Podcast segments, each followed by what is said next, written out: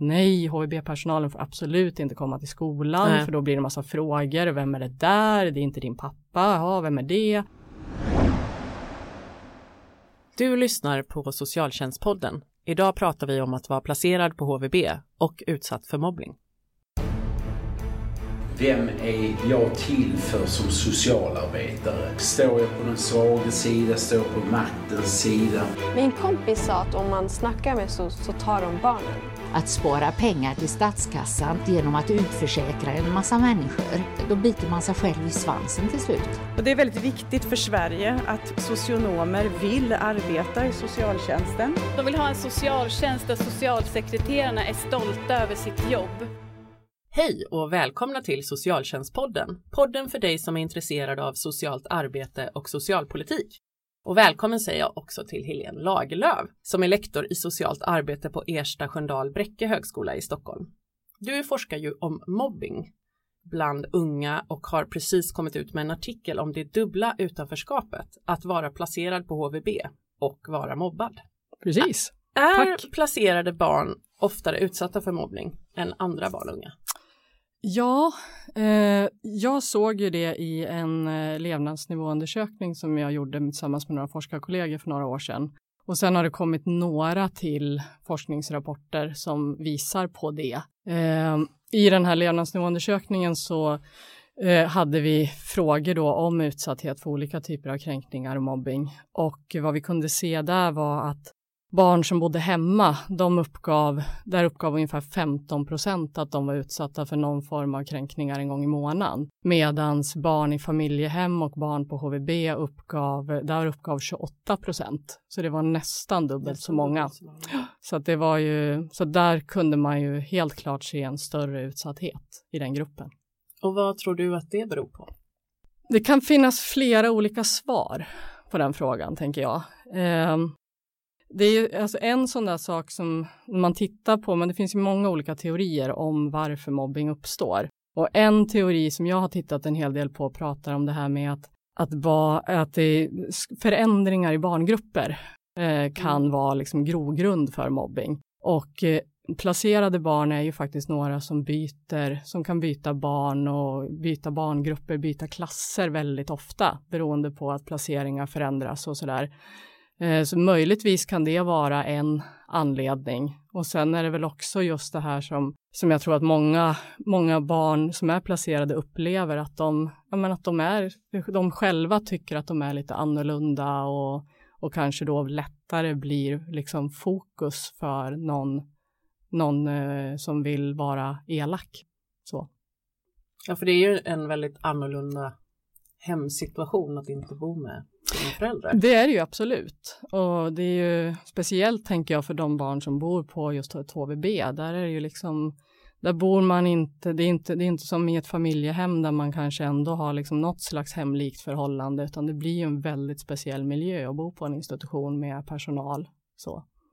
Och kanske mycket svårare att ta med sig kompisar hem. Eller Jo, men så är det ju också, för det var, det var ju också en sån där sak som vi såg i den här levnadsnivåundersökningen, att, att de tar, alltså de känner inte att de, ibland får de inte ta hem kompisar och så vill de inte ta hem kompisar, för det blir väldigt speciellt att ta med en kompis hem till, till, eller till ett HVB liksom. Men är det även så att placerade barn oftare utsätter andra för mobbning? Det jag kunde se i, i den här levnadsnivåundersökningen så var det så, eh, att de utsatte de uppgav att de utsatte andra för mobbing oftare än vad barn som bodde hemma som vi jämförde med sa. Sen vet man inte där heller liksom vad, alltså just när det gäller sådana här eh, saker när man frågar någon om man utsätter någon så finns det ju alltid liksom sådär en viss felmarginal Mm. för att det är någon som säger att de utsätter någon för att det kanske man tänker att det framstår som tufft att säga att man utsätter någon men det är ju också så att man får ju tänka på också att en del av de barn som är placerade är ju placerade för någon form av problematik. Att de kan vara placerade för en aggressionsproblematik eller någonting sånt, vilket ibland också kanske kan leda till att det är svårare att veta hur man ska hantera vissa situationer och så där. Och just det där att vi ser ju också i, liksom i mobbingforskningen överlag att just det där att den här rädslan för att hamna utanför är så stark. Så där tänker jag att det kan ju, ibland kan det ju då också handla om att man, eh, nej men just det där att hellre någon annan än jag. Mm. Och då är det lättare att angripa någon annan. Och så har man liksom en roll som man känner igen och man går ofta ut och in ur barn och ungdomsgrupper så Ja, vet man i alla fall att om jag är den som är tuffast så är det ingen som sätter sig på mig. nej men precis, då är det liksom sådär, då säkrar man ju sin plats i hierarkin Mm. på något sätt om man liksom ser till att, att eh, om jag trycker ner andra då är det ingen som vågar ge sig på mig precis. Ehm, du har ju intervjuat placerade barn om, om mobbning. Vad ger de för bild av problematiken? Jag, skulle, jag upplevde när jag intervjuade de här ungdomarna att de, alltså de gav en ganska skrämmande bild. Eh, att de pratade, dels, alltså de, dels de pratade ju om liksom kränkningar, men just det här att de pratade om att det var väldigt mycket stigmatiserande kränkningar, Mm. just liksom utifrån deras placering. Att det var, att de ofta upplevde att de blev kränkta för att de var placerade. En ungdom sa att, eh, ja men sådär att vet någon att jag är placerad då får man direkt höra att din mamma är en hora och din pappa säljer knark. Mm. Och, och det var liksom de, det var, vad heter någon annan som sa det också liksom att att om man bor på ett behandlingshem så kan man bli mobbad bara för att man bor på ett behandlingshem. Det blir liksom en sak till att Mm. bli mobbad för. Eh, och sådär och liksom att och andra som tyckte att ja men alla tycker att jag att det är så konstigt och att jag är så konstig. Och då ger de sig på, då ger de sig på oss på grund av det. Så att eh, så där kunde man ju se, där tyckte jag att jag kunde se liksom att det var att det blir liksom en ytterligare en dimension på varför man, varför man blir utsatt. Och sen också någonting som såklart är att det finns en massa föreställningar om varför man och det finns ju en massa skäl till varför man är placerad. Visst är det så. Och det, och det är Att det är väl, något fel på dig om du behöver vara på ett HVB. ja, och det är väl just där som jag tänker att det är många som inte, ja men att det, det finns en ganska stor okunskap eh, bland unga, liksom varför man är på ett HVB.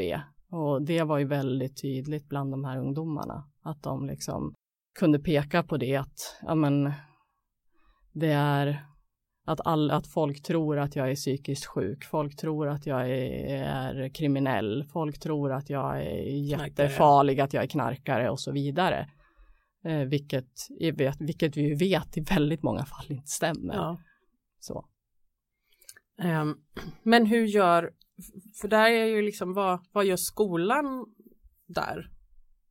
För där tänker jag också att barn som, någonting blir ju konstigt om man förstår att här kommer någon som inte bor med sina föräldrar men eh, vi ska liksom inte fråga eller prata om vart personen bor eller varför den bor där. Att där är väl liksom att skolan kanske tänker att ja, vi ska inte utsätta det här barnet för att behöva stå till svars eller utan det får bara komma in och så Mm. låtsas vi som att det inte är något speciellt utanför skolan.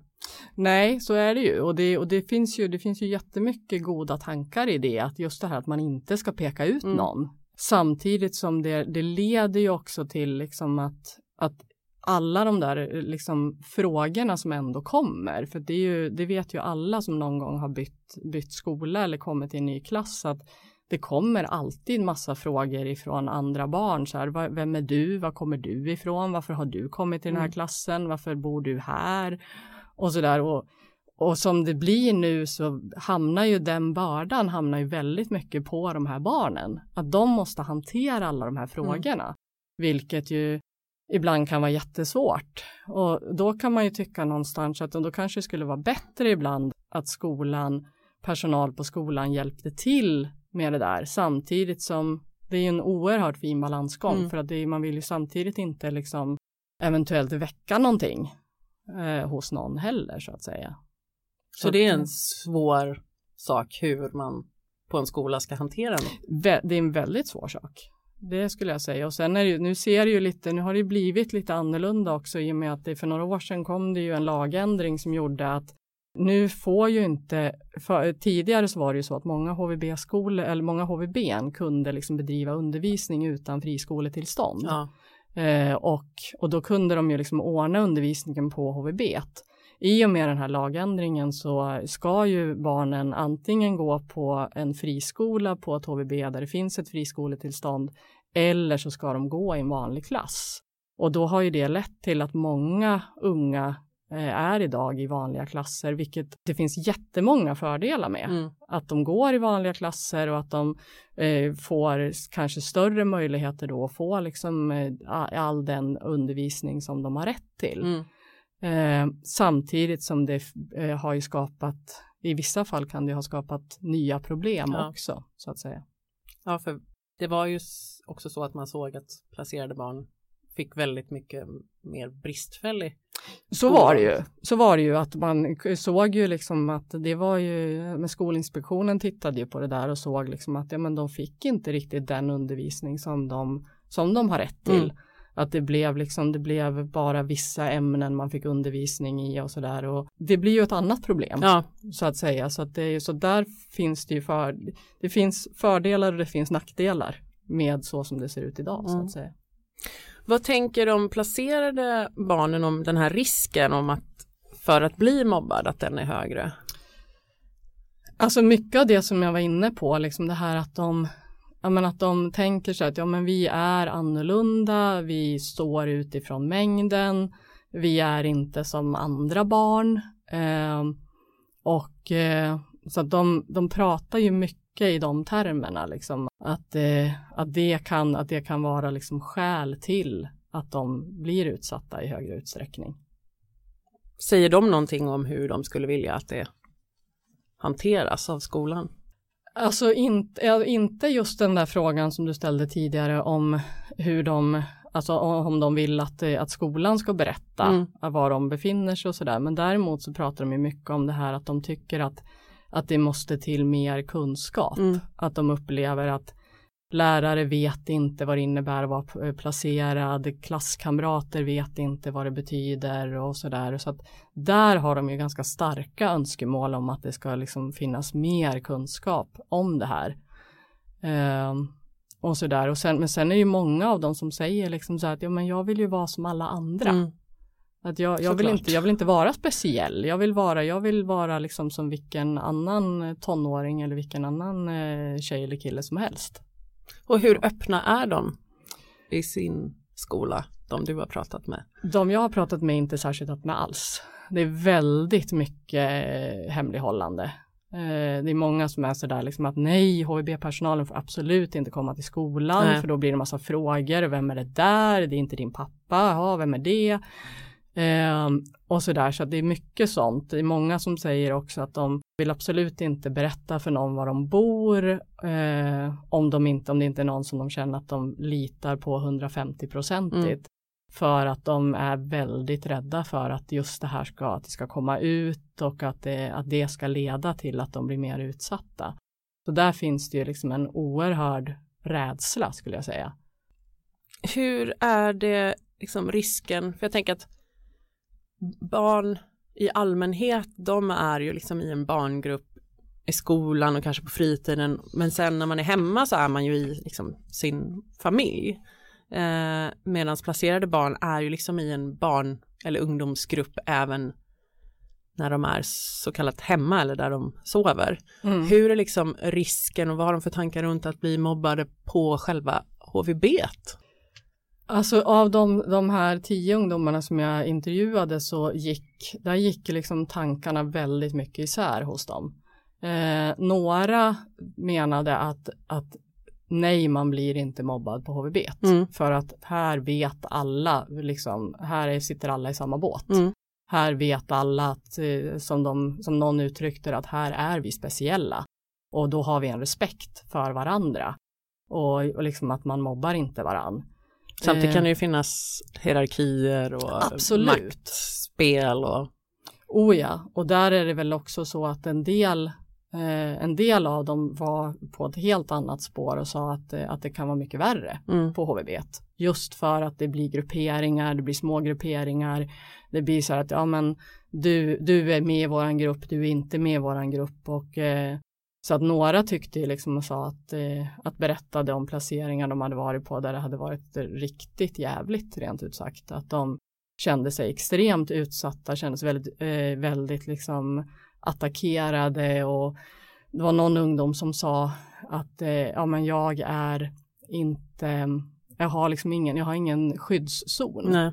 För att jag, i skolan kan jag inte vara mig själv och sen på när jag kommer till hem till HVB så, så måste jag vara på min vakt så att inte någon hoppar på mig där. Mm. Och då blir det ju liksom, för där kunde man ju ändå se att även om vi vet idag när det gäller liksom barn som bor hemma att just det här med att mobbingen ofta följer med hem Mm. på grund av mobiltelefoner och liknande och nätet och sådär så är det många som ändå kan liksom tala om att ja, men hemmet är ändå någon slags skyddszon.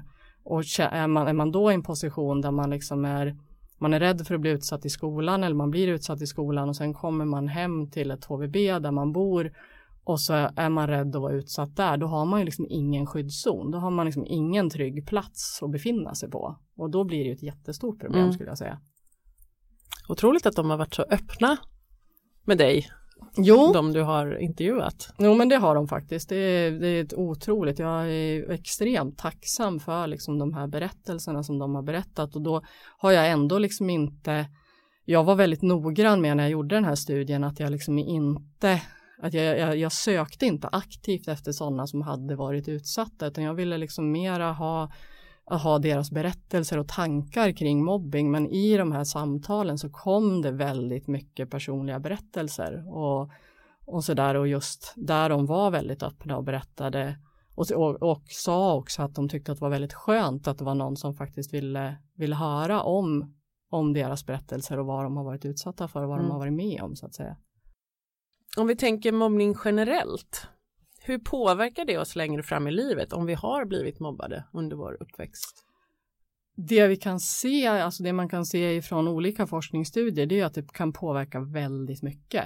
Eh, vi ser ju att, att det är, alltså det är många som liksom både mår fysiskt och psykiskt dåligt eh, upp i vuxen ålder.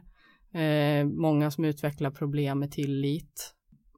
Det finns också tecken på liksom att ja, men att eh, risken för depression, risken för liksom suicidförsök eh, är högre bland barn som har blivit kränkta och eh, utsatta för mobbing i under skolåren. Mm. Så att det finns ju ganska, det finns väldigt allvarliga följder av det som, som inte alltid går över bara för att människor blir vuxna och hittar nya sammanhang. Så. Så det är liksom verkligen avgörande för människors hälsa att man kan Absolut, visst är det så. få en Att- uppväxt fri från kränkningar på det Ja. viset som mobbning är. Nej men och det är just, att, det just det där att det, att det, menar, det, är, det är ju förstås fruktansvärt medans det pågår men just den här, de här delarna som faktiskt för många människor då lever kvar när de, när de blir äldre också det är ju det är, blir ju en, en oerhörd problematik. Vad tänker du är viktigt för de som arbetar med placerade barn att tänka på när det gäller just den här dubbla utsattheten att både vara placerad och eh, liksom ha en högre risk för mobbning? Alltså jag tänker dels att om man, om man, om man går till den här teorin om att, eh, om att liksom förändringar i barngrupper eh, ökar risken så ser ju jag liksom det här med att, för vi vet ju att många placerade eh, omplaceras ganska ofta för Mm. att vården bryter samman eller för att eh, det händer andra saker och sådär. Och, och just, just det här med att byta klass, byta, byta gruppsammanhang, eh, där tänker jag att det blir otroligt viktigt att Sen finns det ju massor med andra skäl som gör att det är viktigt att försöka få ner antalet omplaceringar, men, men att det blir, jag tror att det blir ännu viktigare i förhållande till den här frågan. Mm. Att, man, att man försöker minimera antalet omplaceringar så mycket som möjligt och om man nu måste omplacera någon, att man, att man så långt som möjligt försöker undvika ett skolbyte. Mm. Att, det, att man kanske kan i Man vissa kan byta fall HVB man kan byta till ett. HVB eller ett familjehem som ändå fortfarande ligger så pass nära skolan så att man faktiskt kan fortsätta på den skolan man är på. Och under förutsättning då förstås att det fungerar. Mm. Att det är liksom att man befinner sig i en klass eller man befinner sig i ett gruppsammanhang som funkar relativt bra. För att visar det sig att det finns problem, ja då är det klart att då måste man ju, då, då, kan, då är det ju säkert det bästa ändå att byta även om det blir, men där blir det ju också viktigt med, med det här in- individuella stödet. Att man, och just att, att man som personal på ett HVB har utrymmet och möjligheten att jobba individuellt med barnen och hitta liksom vad behöver den här ungdomen för specifikt stöd. Mm.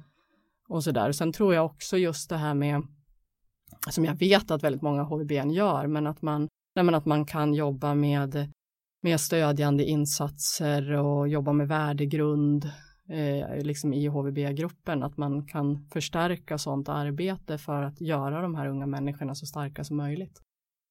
Och vad tänker du skulle behövas göras på liksom strukturell nivå för att minska risken för att placerade barn blir mobbade eller mobbar andra barn? Jag tror just att en sån där viktig eller otroligt viktig sak, det tror jag är liksom den här kunskapen. Att, eh, att man ökar kunskapen bland, bland lärare, man ökar, eh, man ökar kunskapen bland lärare och elever om vad det innebär att vara placerad och man ökar kunskapen bland HVB-personal och socialsekreterare om vad mobbing och kränkningar är och vad det handlar om och att när man som socialsekreterare eh, liksom jobbar med en placering, att man, att man tänker in de här aspekterna och liksom och sådär att hur inte bara titta på liksom just det, det, självklart är det otroligt viktigt att titta på skolgången och mm. se hur skolgången fungerar, men skolgången är ju eh, själva, själva utbildningen är ju en del. Sen allt det där sociala tror jag också att man behöver lägga mer fokus på än vad man kanske gör idag. Så att både att socialsekreterare intresserar sig för att prata om upplevelser av mobbning eller hur det funkar socialt i skolan. Men också att skolan behöver prata om vad är socialtjänsten? Vad är det att bli placerad? Absolut. Som barn. Mm. Tack så jättemycket Helene för att du har varit med oss i podden idag. Um, vi kan också länka till din artikel om man vill läsa mer. Eh, och om två veckor så kommer vi att ta upp frågan om en huvudman för personer som har både beroende och psykiatrisk problematik. Då kommer Per Sternbäck från Equal Stockholm hit och pratar om det. Och tills dess, tack för att du har lyssnat.